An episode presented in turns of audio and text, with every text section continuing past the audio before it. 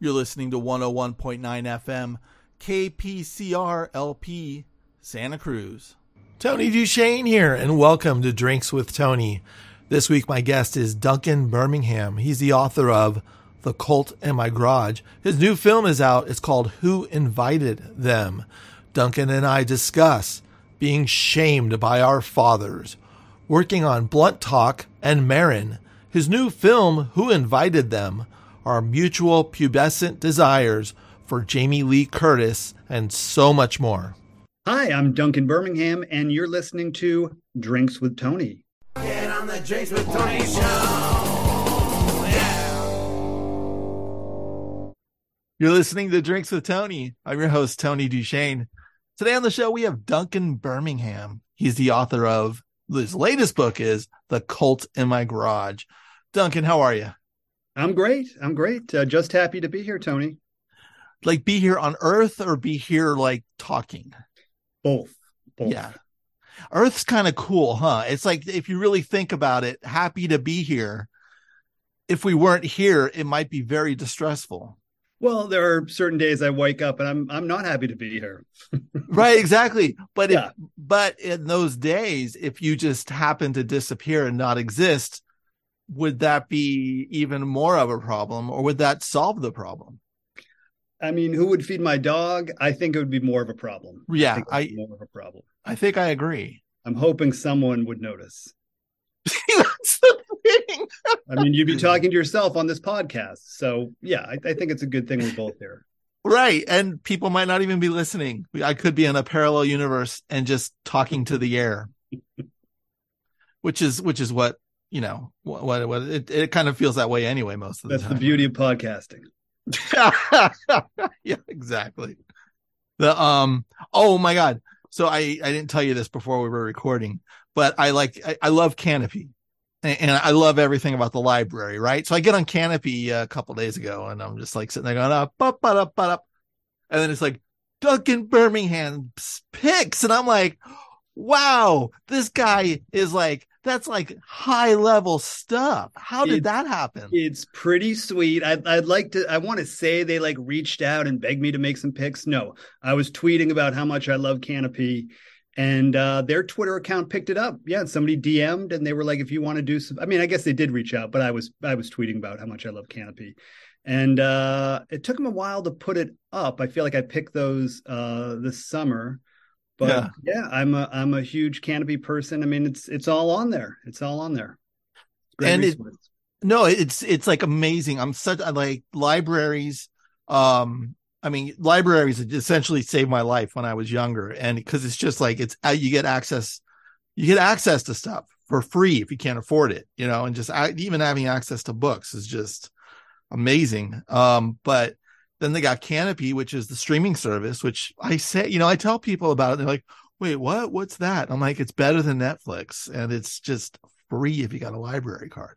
It's really great. Yeah, I, I I apologize in advance. I noticed only after I picked a lot of downers. There's not That's- a lot of laughs on my well, list. I gotta say, I was gonna come up with that next because I was watching the one. Um, I, I had total insomnia last night, and I was watching the Philip Seymour Hoffman, Ethan Hawke. Um, Oh, before the devil is that before the devil knows you're dead? right, and it, what a terrible title because it's just it's hard to remember. Yeah, yeah. Before the devil knows you're dead, right? It's a mouthful. It is if you think about it. But I, you know, I've come up with terrible titles myself too, so I I get it. But um, but man, I was like I was like watching that, and then I was like looking at some of the other list, and I'm like, I hope Duncan's okay.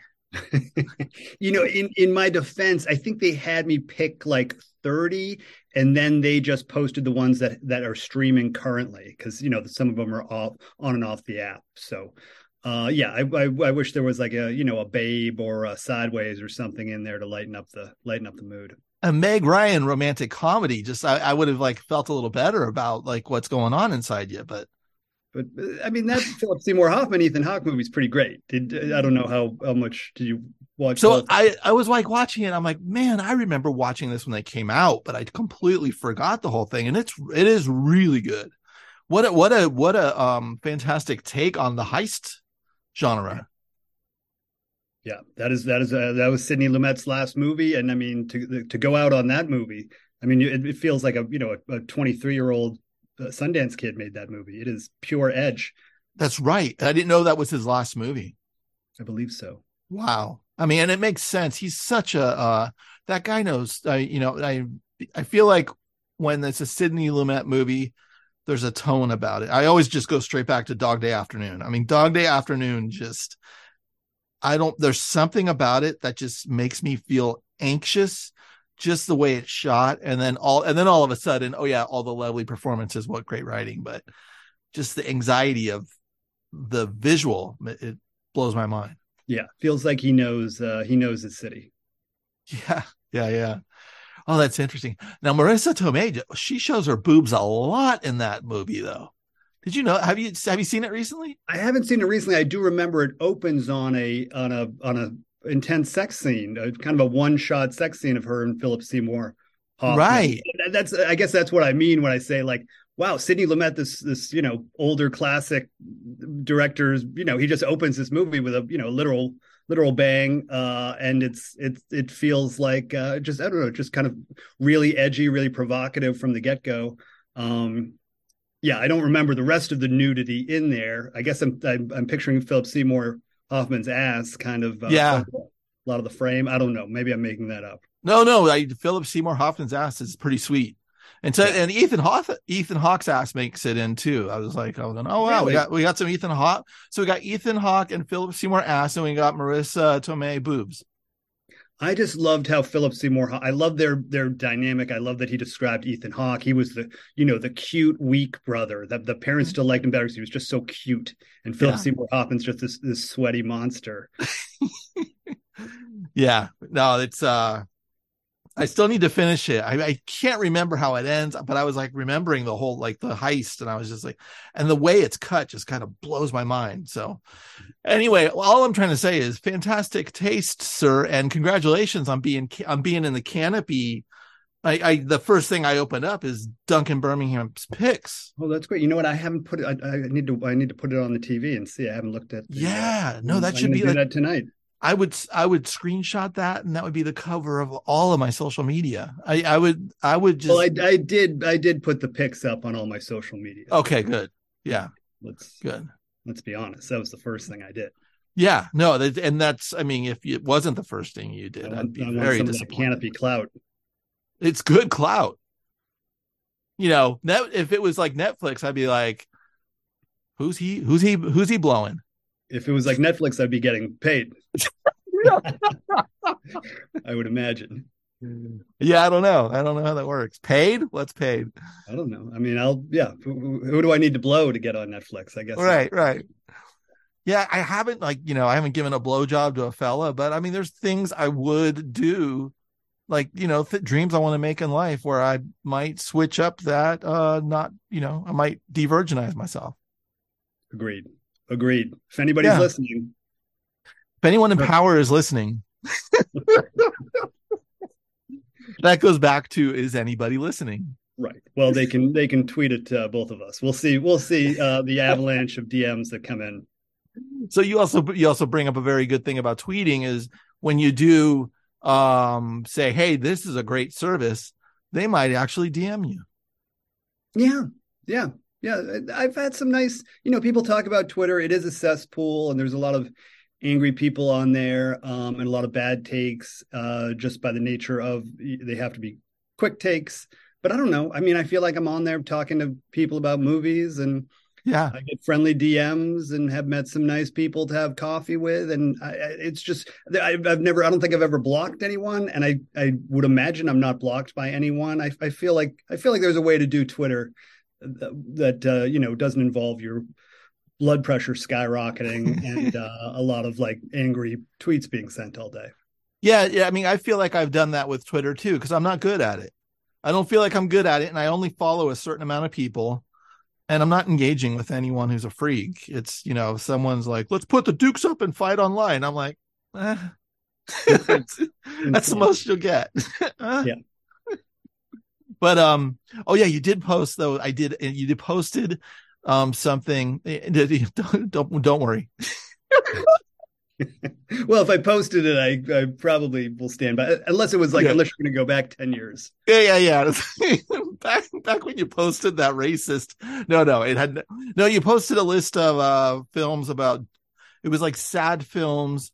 Oh yeah, About dudes. bummer, bummer buddy movies. That's a Bummer buddy that- movies. uh, that's my that's my coinage, and Yes. I, I'm writing something um, about the movie Scarecrow uh, for for this magazine online. Um, I, I love that movie. I don't know if you've seen that with Gene Hackman and Al Pacino. No, but it's on my list because of you. And I also watched uh Thunderbolt and Lightfoot because of you. Oh wow, okay, So yeah, I I'm going through that list because I'm like, that's like that speaks to me.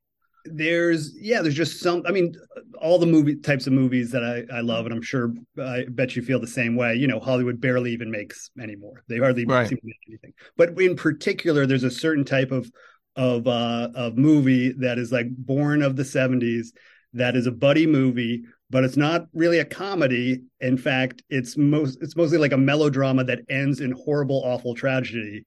Um and and sometimes there's a road trip involved. So yeah the last detail feels like the ultimate version of it thunderbolt and lightfoot uh this movie uh, scarecrow. Mid- midnight cowboy has a little bit of a road trip element at the end so it doesn't really count but but yeah i just couldn't think of a, uh, uh comparable uh movies even in the last 15 years someone tweeted at me um a mississippi grind which is really good which is a lot like that altman movie uh about the gamblers is that uh, california split?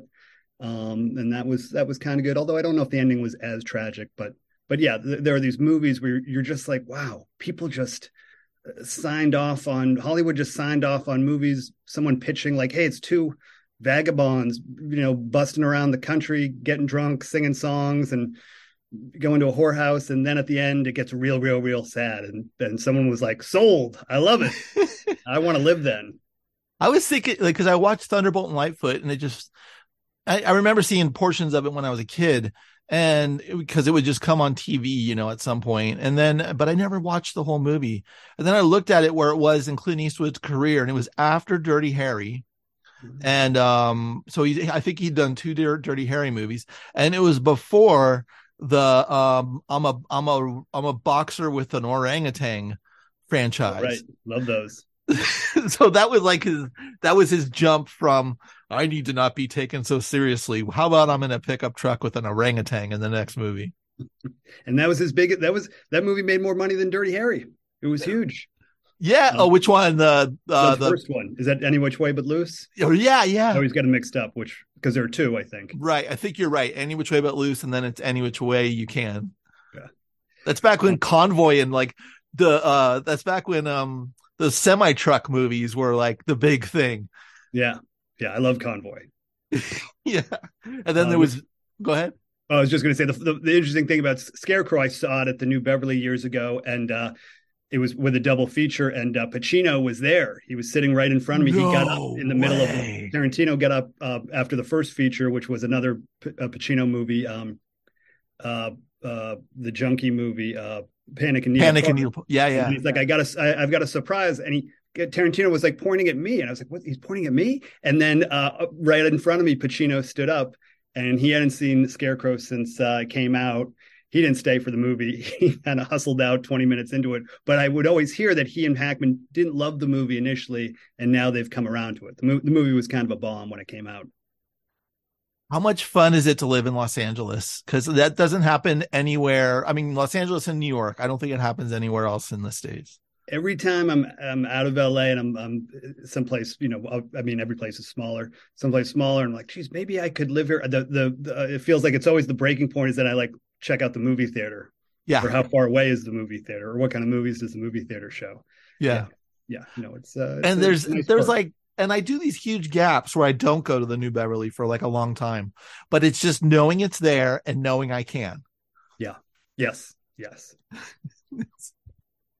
I probably don't do it enough to like not buy a house somewhere in a in a smaller, nicer town. But then, but it's just like, but it doesn't have the option, and it's about the option. Right. I mean, we could be living our best lives, you know, in some place where clean, fresh air and no crime. But you know, you might want to see a double feature Right? There. So Qu- we clean stay here. water without filters. You know, exactly. We're Yeah. stuck here. No, we could have you more youthful looking skin. My dog has bronchitis. I just brought him to Big Bear for a day. Like his bronchitis disappears outside of LA. It's amazing. no way. Like you're, I'm driving back into the city, and he's all of a sudden he starts coughing. I'm like, oh, now we got to get get on the medication again. Wow. It's a very scary barometer of of just how uh, unhealthy. And what it's doing to us. Yeah. Wow. That's uh what did you what do you go to Big Bear for? Do you snowboard or are you uh, Uh, I went to ski, I which You I ski? probably have done uh, maybe you know five times in the past ten years. Yeah, I went to ski just for the day. I wanted to do something different for the Super Bowl instead of Oh, you went you- you- yesterday. eat a ton of chicken nachos and buffalo wings and drink a ton of beer while I'm spacing out, not really watching the game. So yeah, I went, Yeah. went skiing. It was great. Wow. Isn't it great? It's a day trip too. It's just, that's what blows my mind. It's unbelievable, and you're up there on the mountain, and you're looking at the Big Bear Lake, and it, it just it looks gorgeous. Yeah. Yeah, it, it was it was really great. And it probably wasn't crowded because it's Super Bowl. It uh, it wasn't too bad. I had heard there were long lines the previous weekend, so there Uh-huh. there weren't really lines. I did hear they sold out the tickets, so I, I guess the mountain was full. But yeah, it was it was totally totally nice. Um, not not a ton of people. I mean, it was it was a, a healthy amount of people. It was not too crowded, not long lines, real easy. Yeah. Now I, when you I bring don't work for Big Bear uh, Ski Mountain or anything. But Oh yeah, we're sponsored by Big Bear. No, I'm kidding. we're not sponsored by anybody. No, um, what was I gonna ask you? Do you bring your dog? Can you bring your dog on the hills or where does the dog go? Well, I did. My buddy had rented. Uh, he's he's he's visiting LA. He rented a, a place there for the night. So he spur of the moment went and was like, "Want to come?" And I was like, "Yeah." So I brought the dog up. Uh, my dog's very old. He's a bit blind. He had a couple little accidents. Um, otherwise, I, I bring him to a doggy hotel, or I have you know ask someone who can give him his diabetes shot. There's a lot going on with my dog, but for this trip, I brought him. Yeah, he Yeah, didn't come yeah. on the mountain with me though. I Right, left- right. Left at home. And then he was, and and he's the dog that's the canary in the landmine when you come back to L.A. and he starts coughing and you go, oh yeah, we're all gonna Exactly. we're all gonna die. he's looking at me. He's like, I'm dying here, but you need your double features every week. So I guess we're just live here and I'm going to, you know, expire a couple years early. yeah, yeah. You know, when I die, I hope you blame yourself because of your selfish needs of double features. Uh, yeah, no, it's, it's, the yin, yin and yang. Those are basically the two only things I have going on in my life. I got those double features and the dog. That's yeah. all, that's all. Yeah, yeah. Yeah, dogs are fun. You know, it's I've been like I've been eyeing dogs probably like a, a teenager for with his per, first pubic hair eyeing uh, women for the first time for like 10 years. I'm like I, I've been back and forth on it cuz I I live in an apartment so I don't have a yard. And I'm like and like everyone in this building has dogs. They have big dogs, but I see that they're crappy dog owners cuz I, I only see them take them out for to go to the bathroom. I'm like you got you got a responsibility people you got to go socialize the dog you got to do a lot of stuff and, and also you know it kind of blows my mind when i some of these people i just look at them like you bad dog owner just because you can doesn't mean you should Oh yeah, nothing, nothing gets my dander up like a bad dog owner. yeah You, you really want to roll up a newspaper and just put him over your knee like a bad Yeah. dog, like what you wouldn't do to a bad dog. right exactly and then some people i just want to roll up a newspaper and put them over my knee even if they don't have a dog just because they have sexual thoughts so Um, but yeah, the dog I've had him for twelve years. First dog, they're they're uh, they're a commitment. They're a commitment. yeah the, but now now looking back the, is the commitment worth it i mean you could sound like a crappy person on here too so feel free to you know The, the commitment is is worth it. I mean, Is if it? you've seen my Instagram, it is very dog heavy. There's so much joy I get out of this dog. Yeah. He's like my midlife crisis, my Lamborghini, my yacht, my bungee jumping. My, he's just like so many things rolled in one. He's so fun. The diabetes is, is a little bit of a bummer. Uh, Yeah. Otherwise, I mean, he's the ultimate party dog. I, he's so easy to bring places. People love him. Uh, yeah, snacks. Snacks is uh, is a lot of fun. it's um i feel like dogs they what they do for us is they remind us that we're in the moment Mm, I agree. Oh, I love that. yeah it's just like i'm i'm here it's just like i gotta pee and this is fun i would let what why aren't you throwing a stick around because this is what we're supposed to do kind of like bringing us back down to like just dude you're just here just be here why are you worried Yeah. I mean, if uh, sometimes I get a little scared where I'm thinking like, would I be in a healthy relationship or have something more going on if my dog wasn't here? Because let's say I go away and someone takes the dog and then he's not here when I get here. I have to pick him up in the morning. My place feels so empty without the dog that I'm like, hold it. Uh, I I, I couldn't live like this. I'm li- but I am living in some kind of limbo where I've got the dog. He's almost like a person. Oh, so it may be so the dog may all may be um just that little edge of you not committing to a relationship when you might commit to a relationship and be living with someone. Maybe, maybe. Yeah. I mean, is uh, I don't know. Maybe you, I would hit some kind of like loneliness, bottom out on some loneliness Mhm. that isn't happening because I have the dog. Uh, Snacks, you're keeping me from living my best life, is what I'm. telling you. Maybe. Yeah. I mean, or or, or saving me. right, right. I don't know. That's it. That's, yeah, could be both. A little both. I'll find out on my deathbed. Yeah. Yeah, I'll, I'll tell you. Rosebud. that's gonna be my. I can't wait till I die because I'm gonna say that on my. That's like that's that's my last joke. On my deathbed somewhere, I'm gonna grab someone's hand and they're like, "What, what, Mister Duchesne?" You know, because I'll because they'll be calling me Mister by the time I'm in my 90s. Rosebud, and, then they the won't get the reference. the Gen Z nurse. It'll go right over her head. I don't. I don't understand. Yeah. I think he wanted flowers. He wanted flowers. I think everybody. so I so you you're you're you're firmly in um, writing for TV and film as well as books. I'm, I'm, you know, whatever butters the bread, or, uh, or. Is that a sexual term? Uh, I think so. I think that's buttering the muffin. You're thinking Butter in the muffin. Okay, You're really you're trying to get me in, in trouble, Tony. Uh, then I was trying to think of what what is it when you butter bread, but you don't even have butter, and it's just kind of like scraping the dry bread. That's I feel like that's the business I'm in right now. I'm, I'm yeah. Miming buttering the bread. Um, yeah, you know, I I work mostly in TV. I I, I did the book because um I sent stories to lit mags for years. And I got to a point where it's like, geez, it feels like I almost have enough for a collection. And they feel Yeah. kind of like in the same vein. Um, and then if uh, if any of your listeners are into horror films or comedy films, uh, uh, I made a movie. It's called Who Invited Them, and it is on Shudder and AMC Plus. And for some reason, in some areas, you can get it through Amazon. I, I think if you have AM, AMC Plus through your, anyway, my parents saw it on Amazon. Uh, That oh, that's recent too, isn't it? Yes, that's recent. That's just September. That's what I've been plugging. Uh, that's that's like been you know, basically my life until uh, recently. So did you write and direct that? I wrote and directed it. It uh, took a took a you know took a minute to get that uh, all together and uh, got a great cast. And uh, we shot it last fall. So we shot it you know in the kind of not the thick of COVID, but during Still COVID. enough, still enough where there's like a co- a COVID protocol person Yes. on set, Yeah, and just to just to make a already impossible task that much more impossible. Um, Right. Yeah, so lo- lots of uh, lots of masking, uh, overnight shoots, two week shoot. Um, yeah, yeah, a lot of challenges, but a great, great. I got so lucky with the cast, got so lucky with the crew. Yeah. Was that your first feature that you wrote and directed? It was. It was. I've done a bunch of, you know, really low budge shorts. I've Yeah. been doing shorts for years. And uh, before this movie, I'd shopped around another movie that was a, a dramedy, and I wasn't able to find the funding for that. I wrote this movie, which is kind of like a twist on a home invasion movie.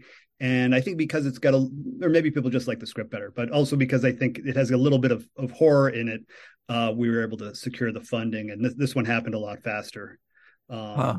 obviously, than the other one that didn't happen at all. Yeah. Um, but yeah, yeah, no, it was a great experience. And uh, who knows? Who knows?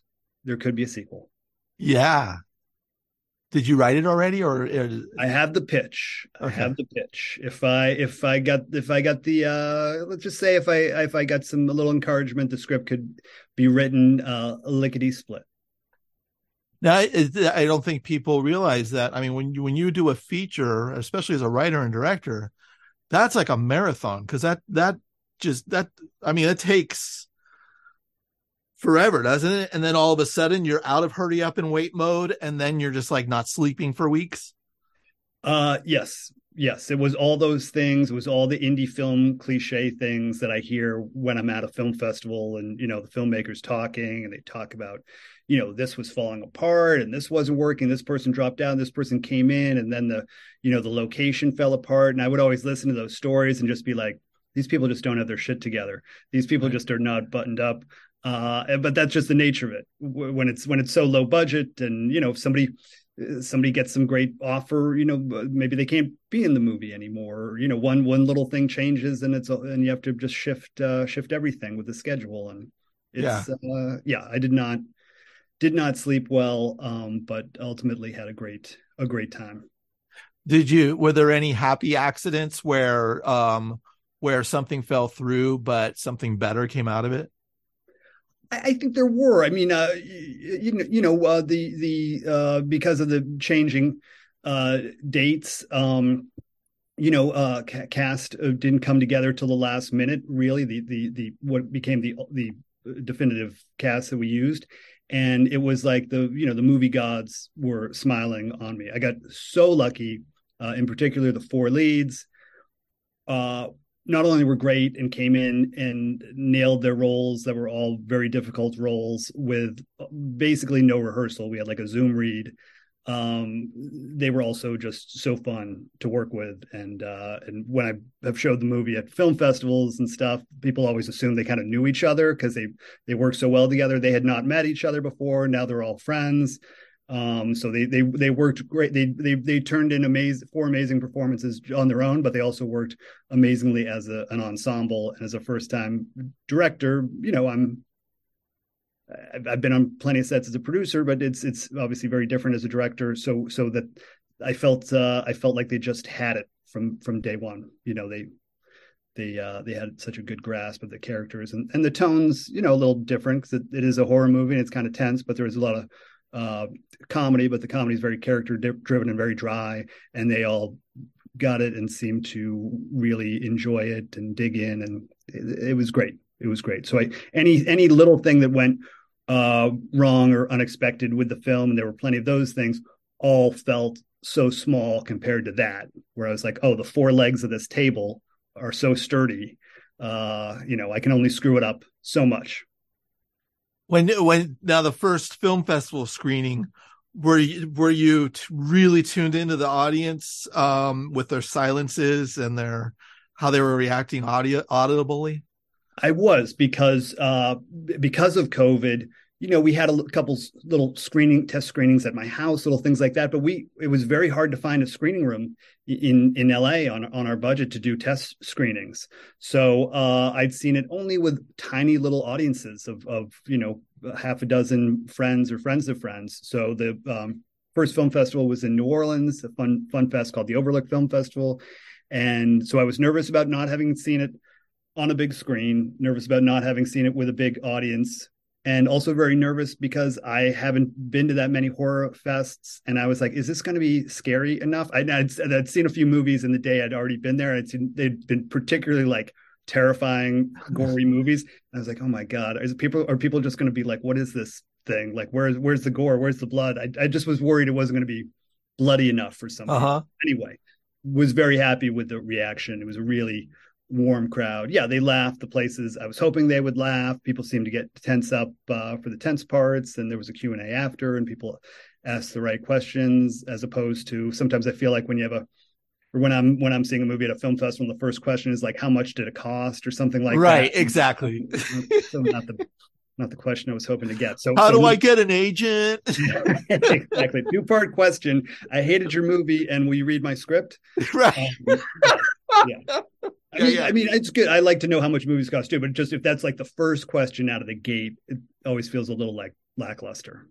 Right, exactly. And then, and when I I haven't done it in a long time, but I used to run a small film festival in San Francisco, and I always nice. did the Q and A's, and they and the filmmakers would always uh, come up and tell me and say, "Don't ask me about the budget," and I was just like, yeah, not a problem. And I just I just kind of learned never ask anyone about, you know, don't initiate that. And then someone from yeah. the audience usually initiates it and goes, What was the budget? How did you get your financing? Who did you talk to? Can I get their phone numbers? then the answer is like no, no, no. Yes, yeah, it's more. That's more like if you're. I mean, people you gotta you gotta learn somehow. Yeah, I think I think better strategy hit hit the filmmaker up after in, in the hallway. Oh, now we know. Yeah, I, yeah, I, I, think that I, I, think I'm actually giving a good tip because also then it's like it's one on one as opposed to myself or whoever the whoever the person is talking. You know, they're sharing the information with everybody and then it's like well i don't okay you you know you just pitch me your movie in the hall in 30 seconds and i don't know maybe i might you know you might be able to get some some better advice i think one-on-one yeah and and, and then also you can uh, you can suss out the person and just you can kind of see if they're crazy yeah. or if they actually are serious and have been around for a while you can kind of you can kind of tell with that grizzled look in their face and the tiredness in their eyes yes right? you're looking right at me when you said that that grizzled tired look because that's how I feel right now too. I'm just yes, like yes, it's just like it, when you look when you look when you look worn out, then you're like, oh wait, okay, I get you. Yeah, let, let's talk. I can give you some tips. yeah, yeah. Because yeah, I've, I've been the person cornering the the filmmakers too, so I yeah. I get it for sure. Yeah, yeah. What's what's the difference when you're a producer versus a director? Like, what kind of what kind of hat is a producer what how you were a producer. I feel like producer is such a broad term you know it's thrown around so much. Yeah well it is it is very very broad and i feel like everyone has a different definition. It just kind of depends on what what what uh, variety of produ- are you the producer who you know flew in with the bag of money? Are you the producer right. who's uh, the the nuts and bolts bolts person who's uh, there every day uh, kind of dealing putting out the putting out the fires? Um, you know some people say that for features like a, a good producer their their job should almost be done the the, the day the cameras start rolling because everything yeah. um so the producing that that, that i referred to was was in terms of uh, tv shows. Um if if uh if you are you know writing the show uh you know early on or you're you know at a certain level of the totem pole in the in the writers room you are you know producing the show too. That's kind of part of your duties um, so in those cases, like I, I, worked on the show Maron with Marc Maron. Oh, I love that show. I thank you. I, I was an executive producer on that be, because uh, basically, you know, we had written the pilot presentation together. Um, and in that, it's you know, you're you're you're the person, or you and the you know the other writer producers. Uh, you know, you're the team that, that that wrote it, and Marc's in the show, so you're kind of just making sure that everything is matching up with what has been talked about in the writers room and with the other producers and the directors uh, since they're you know not always there. You know you get a director he'll do one episode and maybe you have a different director and she'll do another episode. They're you know they're not a constant so you have to have those writer producers in there that uh, are the through line from episode to episode. Oh that makes a lot of sense. Does that make sense? Okay yeah. And and you know so it's, it's different than uh, i've never produced a a uh, movie right right. Uh, that makes sense because you know the directors coming in they're kind of the everyone else the cast and everyone's like very comfortable already um and the writers room is comfortable and then they're coming into kind of a something that's already of a family but we also need your point of view because it'll affect uh they can only affect it so much. They have to keep a certain continuity, I guess. Of yeah, yeah, continuity is, is definitely the right right word. But uh, yeah. you know, hopefully they come in and, and have uh, ideas that, that nobody else would have thought of yet, mm-hmm. and are able obviously to elicit performances and, and, and bring all these things out that uh, you, you know that a good director um, does. And, and it's nice on a show if you get you know there aren't too many directors. It's nice uh, in a show i think on maron we had uh, you know mostly like three. On this other show i worked on blunt talk. Maybe there were like four. Um so there's there's not too many. And everybody's you know pretty familiar with what the show is and what the tone is. I was an extra on blunt talk. Are you kidding? What episode? um, I don't know. Um, okay. there, it was we were shooting in the um what's that hotel that's not the hotel the bradbury building or something? The one where you yes, can't yeah the bradbury building. Yeah a, blade runner territory uh, yeah. yeah. right? Yes, am i the one with the uh, with the manual elevator where the guy's like kind of like in the elevator? Yep and, season two. Yeah so i was on i i was in holding and uh on that day um and I'm, I'm out of focus. Prob my shoes might be out of focus. Okay. Okay. Were you uh were you a uh a businessman in the building? Yes. Yeah. Okay. Yeah. Okay. Yes, I remember. Yes, that was. Uh, Were you on set that day?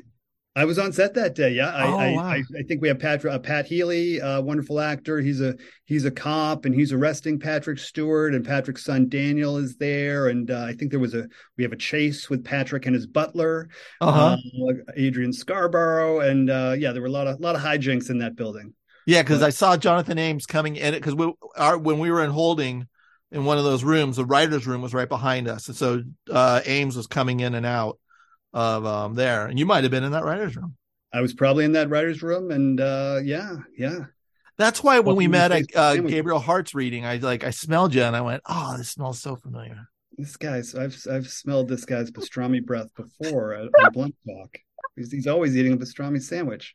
I, Um, I, it was, it's because I, that was probably the, I did a lot of extra work just for extra money. And it was, uh, it was fun. I remember walking to that set because it was so much fun because, you know, uh, where they had us park and then I was walking in downtown to get to the building and I didn't even know the significance of how great it was to be in that building yet.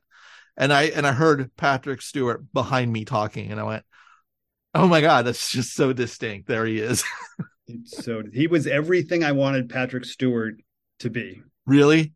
Yeah, and that must be such a tall order because Yeah. I, I don't know anyone who who doesn't have this great, you know, very high standard for what Patrick Stewart. But yeah, just great stories, so smart, Yeah. fun, interesting, also very very kind. Uh, you know, um, uh, you know, I mean, all actors, if if there's a you know guest guest star or someone with just a few lines, you know, are, are usually very nice. But I don't know. He he seemed to go out of his way because I think he he knows he could could be construed as being uh, intimidating. Yeah. So we just seem to put everyone uh, at, at ease. I noticed with uh, with some of the, the day player actors, and um, yeah, just amazing stories. What a life!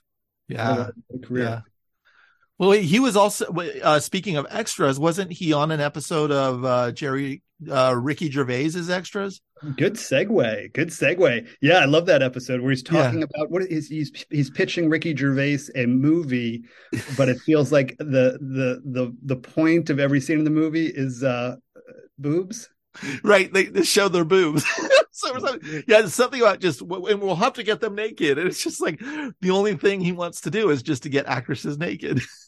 Now I don't, I don't know this for sure, but I always kind of thought that that that that scene was so popular that that maybe that was where he was like, oh, I'm going to start doing more comedy now because I, I feel like he, he started popping up in more more things and was was doing stuff with um uh uh oh god I can't who the Family Guy uh guy Seth MacFarlane. and- Oh, okay. Oh, yeah, yeah.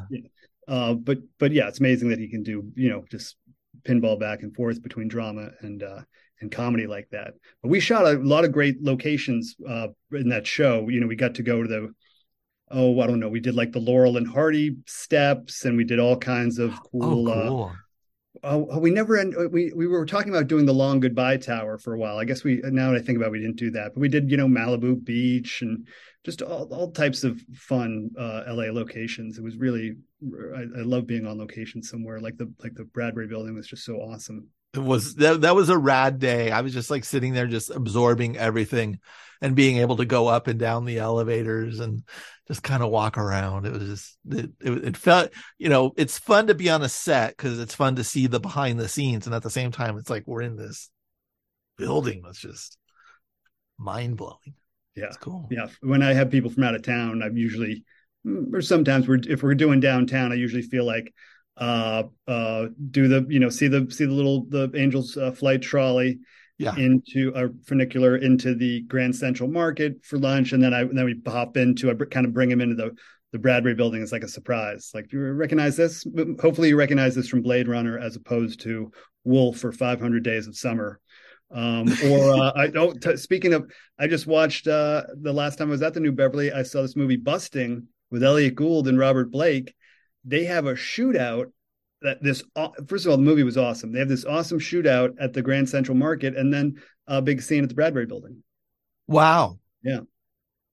Oh, speaking of the tower where Elliot, Elliot Gould is in the last goodbye, uh, and you and where you shot at.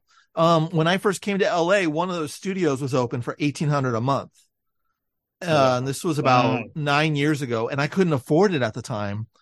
And I'm just like I'm still beating myself up for just like Tony, you should have just prostituted yourself on Santa Monica Boulevard because that's just that's so iconic. But I'm sure the rent's like skyrocketed now. I don't know if it has rent control there or not. I've also heard don't beat yourself up too much because I've, I've, I've, i do remember those would pop up on Curbed LA sometimes. I, I also heard there might be something where like you have to rent the key to get in the elevator to get up there, and that's like an extra like hidden expense that's a little hefty. Oh, interesting. So you would, you know, it, it, wouldn't have just been some light prostitution. You would have really had to right. line to you get yeah. the key. Oh, I would, I would have had to lose my ass virginity. I think. Mm-hmm, mm-hmm. Yeah. oh wait, there's a key on this podcast. I gotta bend over. I know that's like a, it's like an O. Henry story. You you do all that prostituting of yourself, you get the money, you go there, and they're like, "Okay, here's the apartment, but you don't have enough money to rent the key to go up the elevator, and you just have to, and you may as well be homeless." Right. that's a very unique L.A. Unless you're a good pole vaulter. or that. There was a Maron episode. Um, I, I, wrote a movie and Eric Stoltz directed it, so it was so much right, fun. Right. It was so much fun to see Eric in Maron playing the sleazy uh the, what was it the sleazy producer it's just so much fun seeing him in that uh he was so and, good and bobcat so goldthwait did he direct that episode he did uh bobcat was one of those uh, uh three directors yeah. that, that came in and uh you know directed the, the bulk of the series and he was so great and he's a really generous. I asked a lot of advice um, from him. Actually, he was really, really helpful, really great. I, when I met him, I, I was like, "You probably just because we're talking." I was like, "You probably don't remember, but we have worked together before." Because my mother and I were extras in One Crazy Summer. No way. Uh, which was yeah, and I remembered meeting him and getting his autograph. And where did uh, they shoot my, that? That was like first East Coast. taste of uh, uh, Cape Cod. I'm from no. Oh, oh, okay. Wow. So uh, yeah, yeah um how do i get started oh and eric still so great I, a bunch yeah. of uh i think a bunch of female executives from ifc came to set that day and we were like oh wow eric brings uh is really bringing the ladies. Yeah. Because they wanted to meet eric yeah. Yeah. It's it's really cute to see uh how the I, I went I, I shadowed him on his last episode. He directed the madam secretary. And oh, um cool. and it was just fun to be around like it was fun to it was fun to be around him again and just on set again and just to see him at like that high of a level as executive producer and director. And you know and just to be around i love being around him but it was um it was fun when we were in like upstate new york at location scouting and you'd see the the recognition happen when like girls would be like they would be like it's, it's just like we knew they were coming over. It's just like selfie time. Here it comes. He's looking good. He's looking good. Yeah, yeah. And was he wearing this? Uh, he wears a suit as a director, right? Yes, yeah. He was. He was. He was in a suit.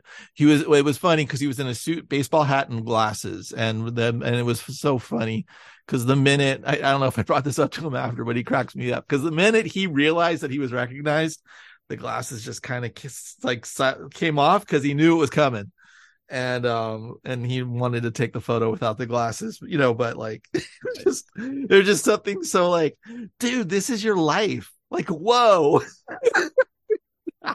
i remember he he i don't know if he's method or uh just such a you know pro but i remember he had he had just very specific notes about props for the table and like what how he how he you know what he even even what what uh, drink he was having when he's being interviewed by Marc and like what was it a dream sequence uh, I just remember I was like wow Eric Stoltz really he he really knows what he wants uh, and I, I thought that was really interesting and so I, I think he just I think he, he absorbs storytelling on like every single level that's what that's the fun about it that's what I got yeah um that's the idea I get when I'm around around him and I like try to suck everything I can out of him.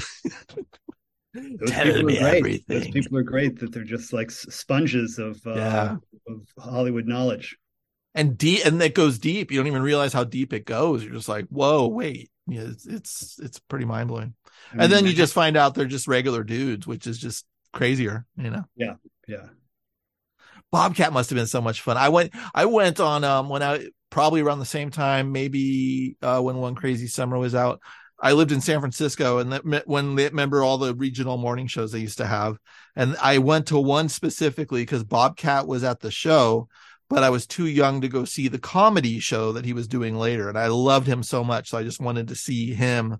And he did this. Um, and that was my first time on a TV studio set in this lame morning talk show. And he Right. was just, he was just giving it to the host. He was just like insulting, insulting. And I'm going, and I'm just like, wow, how do you do that? And it was, he was like, it, there's, and I realized later as I get older and as I've like I've gone down the Bobcat rabbit hole of um seeing him interviewed and there is he does have a disdain for some people when he's being interviewed and it's so much fun to watch and I think it's probably half nerves and half he doesn't want to be there he's like crawling out of his skin Yeah.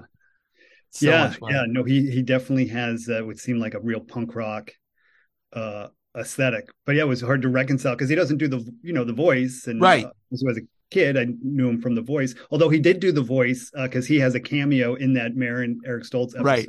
uh, but, anyway, yeah, I mean he's he's I mean he has talk about great stories because I think he. I think he opened for like Nirvana, and then he's got these great stories about uh, playing like a Juggalo festival um and and yeah didn't he like i don't know I, I can't remember if he was playing himself and he like lit like the tonight show couch on fire Yes. In the gary I mean- Shandling show or did that really happen i, I can't remember No, he did. It really happened because I was watching it on Jay Leno. When Jay Leno first took the Tonight Show, he set it on fire, set the chair on fire. nice Yeah. um yeah what a great He had lighter fluid on him. Just after that, they had to frisk all the actors for lighter fluid. Uh, well, on Maron, he was he couldn't have been nicer, and yeah, we, we've we've kept in touch, and uh, he's given me some very good uh, advice, and and yeah, and then then I also I I think he was he, he wasn't very impressed by my one crazy summer story, but I think we bonded maybe a little more because I just happened to be at Sundance, uh, cramming in all the movies I I could uh, when I had a friend who used to uh, work there, and I was at his premiere of his movie Stay. And Uh-huh. he was talking about what a big night that was for him and i was like oh i was i was there. And i remember the q&a and the crowd loved that movie and uh that's i don't know if it has two titles another t- title is sleeping dogs lie i feel Uh-huh. like uh, in the, mo- the movie the movie is about a woman who um uh she sleeps with a dog and then uh this comes out and it's like can her fiance uh handle uh this this fact or not was- I need to watch really, that. uh yeah it was really good Wow. Oh, I need to watch that. I remember when he did um Shakes the Clown, which was just absolute brilliance. not about our my uh uh theater teacher drama teacher whatever the theater class was in high school she, we watched that in class she Yeah. loved that movie so much yeah God, i forgot about shakes the clown Yeah. And I just didn't know how sober he was because even the, you know, in those early days when you, you just assumed he was a drug addict and drank. And it's just like, no, he, he's sober. it's, and that's just so beautiful. Yeah. Yeah i need some of that Yeah, exactly. it's just like where he, it's, you know, because I, um, I, I can't remember. I've been, I've been a fan of his for so long, but I vaguely remember him talking about, um, being in a parking lot, like at a grocery. Uh, he was just drinking before going to work and realized that yeah, this isn't this is a problem. Uh, probably before he started doing comedy. I think he may have done comedy after, Interesting. Yeah. oh, wow okay which is just mind blowing because he it's just it was so his persona was so not that. But, yeah you know, yeah just it's fun to like look back and think who knew like i mean growing up my parent you know my my dad was very strict and he'd be like oh yeah no the you know that's satanic that's this that's that on bands or certain things. And you're just like you find out they're just happily married people who kind of lead boring lives and put on a great rock show.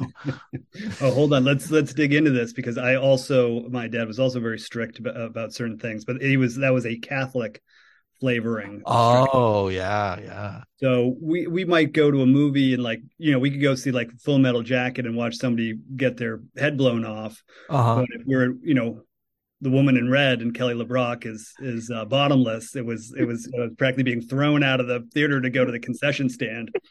Um, so you, you you never knew. Yeah. Well, I guess you did know anything sexual was was uh, forbidden. Right. No, exactly. And this is what brings us back to Thunderbolt and Lightfoot because I remember watching it with my dad, and I think it was on HBO. And the naked woman comes to the window, which was like the most delightful moment of my life up until that moment in my Mhm. time because I was just like, is that what it looks like down there? And um, but the and my dad just my this is what my dad always used to do when uh anything risque happened, if even if it was Three's Company, he would say, Tony. It was just it was like I'm like I didn't do he would like blame it all on me constantly Yes. but wouldn't yes. change the channel. But it was almost like, why are you still watching this? Because Yeah. you're the problem. And I'm just like, and I was like, I am the problem. I know. And it took me a long time to realize I wasn't. Oh my God. This is this is this is very triggering. Uh, no, so was this a religious thing or was this just- Jehovah's Witness. Yeah. Okay. Yeah. Uh yes, yes. No, that that definitely uh, brings it back for sure. Um yeah, I, I mean I, I would just like tense up like please don't have there be like a sex scene in this movie. Please don't Right. sex scene in this movie.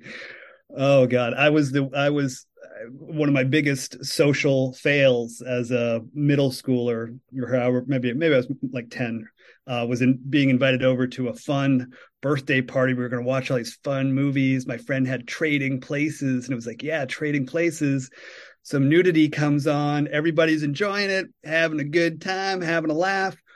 But guess who decides to close their eyes and like just bring the party down? Me. Me. I was i had been so trained. Right. the party Did- so did they notice? he did. He was not happy he was not Right. happy Did they like, rewind? Oh, wait. I it was on you TV. over to look at some boobs and you close your eyes and bring down this birthday party yeah. But it was it on a VCR so they could rewind it and make you watch it? I mean, it was on a VCR. I don't remember. I, I don't remember being made to watch it. I mean, maybe maybe after I opened my eyes. I don't know. Because that was Jamie Lee Curtis boobs, right? In that movie? this was uh, in this. Maybe I warmed up by the Jamie Lee Curtis scene. This was actually the I, I believe the party scene. Eddie Murphy has a party When he brought all the hookers and stuff to the house. Yes. That's a, I, and just I mean just to let you know the, these these these lovely actresses really got me through life and so many times. I remember one time I I finally got I finally was able to like be home alone and HBO we had HBO at the house and I was so excited and I'm like I am going to see nudity tonight and I was so excited because after eight o'clock they would show a rated R movie and the movie was Barfly and I, you know, I didn't even know what a Bukowski was yet. And I'm like, all right, right, right you know, the da da da da. The following my, movie my is rated R. sequence in all the film. That that bar montage. Oh yeah, yeah. But when you, but when you're a when you're a young teenager who's just you know testosterone's just bouncing all over the place, and you're like, okay, who's who's going to be naked for me tonight? And you're watch, and I watched Barfly for just for the possibility of nudity, and it was a letdown. But Yeah. then I found out who Bukowski was about five or six years later, and then I rewatched. it. and it was a, a different type of a richer type of excitement. It was. It was. What a weird thing though. It's just like rated R. And it's just, just even hearing the word rated R from the old announcer's voice on HBO. It's, I just, I just got an erection right now because it just, you know, the following presentation is rated R and they wouldn't tell you what for. Cause Right. like now it was just like rated R for nudity, Right. suicide, blah, blah, blah. No, no, it's just rated R. And that all that meant to me was there's going to be a lot of boobs. Yeah, just hearing that that rated R, I would kind of chuck over my shoulders. Right. I would say one of one of my greatest movie memories was my mom picked me up. I don't know where I where I was. I, I feel like I was supposed to go to the dentist and we we were late and I missed it or something. Anyway, but it was like a total surprise. She picks me up and she's like, "We're going somewhere. Don't tell your dad. It's a surprise." I'm like, "Where are we going?" "We're going to go to the movies." Like, "Okay, what are we seeing?" She's like, "I know you've wanted to see this. We're going to go see Beverly Hills Cop." I Oh. was so excited so excited to be able to go to school and tell my friends I'd seen Beverly Hills Cop. Thrilled. Yeah. Thrilled. I got in major trouble for going to Beverly Hills Cop. It was one it was one of the first movies I ever saw at the R-rated movies I ever saw at the movie theater and we had to get an older friend of ours to buy us the tickets. And then I told the wrong person in the congregation and it got back to her mom which got back to my dad who was an elder and then I was brought into the be- into the bedroom and it's like Tony we need to talk and I was busted for Beverly Hills Cop and uh, Breakfast Club. Oh wow. But At the seeing those time? Uh, I was busted for both of those at the same time, and it was found out. I don't know what they when exactly how close they came out, but it was Beverly Hills Cop and um Breakfast Club. And but at the same time, seeing those movies um in the movie theater was worth it. It just felt like something. It it, it was mind blowing. Yeah, I, I love both those movies too. I remember uh, Breakfast Club. I felt like I was such a, a badass watching that in the movie theater. Well, good. I'm glad you got busted for those and not like, I don't know, Revenge of the Nerds or something. yeah, I know Revenge of the Nerds has its fans, but right, right. Yeah, I know there's so many, there's so many poor movies that it could have happened with, but yeah, getting, going to see those. And I just, oh man, just uh, Breakfast Club was just like everything in those days. Just to be able to go back to school the next day and go, uh, I saw Beverly Hills Cop, you know, just kind of nonchalantly, and it's just like just leveled you up so much. BHC, BHC, and uh, Breakfast Club, yeah. And you're wearing like little uh, little gloves with the fingers cut off, like. yeah, you you you're like, oh yeah, I know Simple Minds. Yep, you never heard of Simple Minds? Uh, that's your problem. Oh, this, our movies they just don't have the same uh the same kick anymore. Yeah, it's it's it, do you do you think that's because it's just everything's so accessible? Like there was just there was less access, so when we got it, it was just so important to us. I guess. I mean, I really don't know what uh you know, we're talking about ourselves when we were right. 13, 14. I don't know what 13 and 14 year olds are up to now. I have no I I I can't even fathom the filth they're just like mainlining from internet. But at the same time, movies have become so oddly sexless. It feels like movies right. are like the last place you would go for uh I don't know titillation or whatever, you know, right. that kind of like birds and the bees type stuff if you're a kid. So yeah, yeah. I do not know. I, I did a podcast. What were we? We were talking about Halloween, uh, and the the hosts were, I think they were Gen Gen Z, Uh-huh. Anyway, half the half the podcast just turned into like us talking about me me defending Jamie Lee Curtis is hot because one of the kids was like, nah, I don't really think she's hot. I was like, all right, let's just pause the podcast here for a second. Let me hold let tape. Me tell you, let me let me let me school you in the ways of trading places. Yep. Perfect. A fish called Wanda. Yep. Absolute. She's absolute. You have no idea how much desire she just percolates in a certain for for men of a certain era. Yeah. yeah. Christopher Guest is a lucky man. I know. And talented. Yeah. It's so much fun. It's weird you never see him together. I guess I guess he's just a real low key guy. And it's it's and like I mean that's that's Spinal Tap. That's Spinal Tap is like royalty. It, yeah. it, it's like beyond royalty. Those guys from Spinal, it's you know Harry Shearer and then he's like literal royalty, right? Isn't he like? I feel he's the the offspring of a duke or something. Oh, there's oh, is some, he? Yeah, there's yeah. some royalty uh, angle there. Yeah, no, those guys. Like, you just, I mean, if they walk by on the street, I just bow down. Go, yeah, they're amazing. Big bottoms, big bottoms. Talk about bum cakes. My girls got them. so good. Duncan, thank you for coming on the show. Oh, thanks for having me. Thanks for having me. All right, we yeah, I've I've, I've got some ideas for some movies I want to watch, and uh, sounds like you do too. And we've we've dug into it. Yeah, we no, did. long time coming. Thanks for thank you for having me.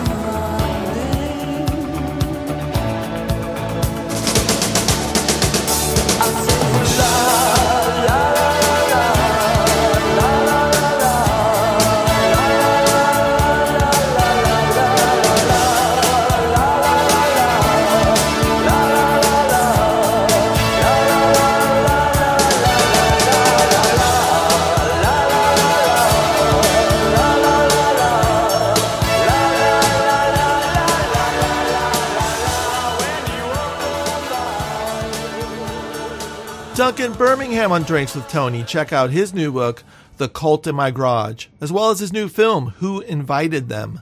Next week on the show, we have Gloria Beth Amodio, and she's the author of God's Ex Girlfriend, a memoir about loving and leaving the evangelical Jesus. Keep reading books, keep supporting your local library, and check out Duncan's film list on Kanopy. I'll see you next week. You're listening to 101.9 FM, KPCR LP, Santa Cruz.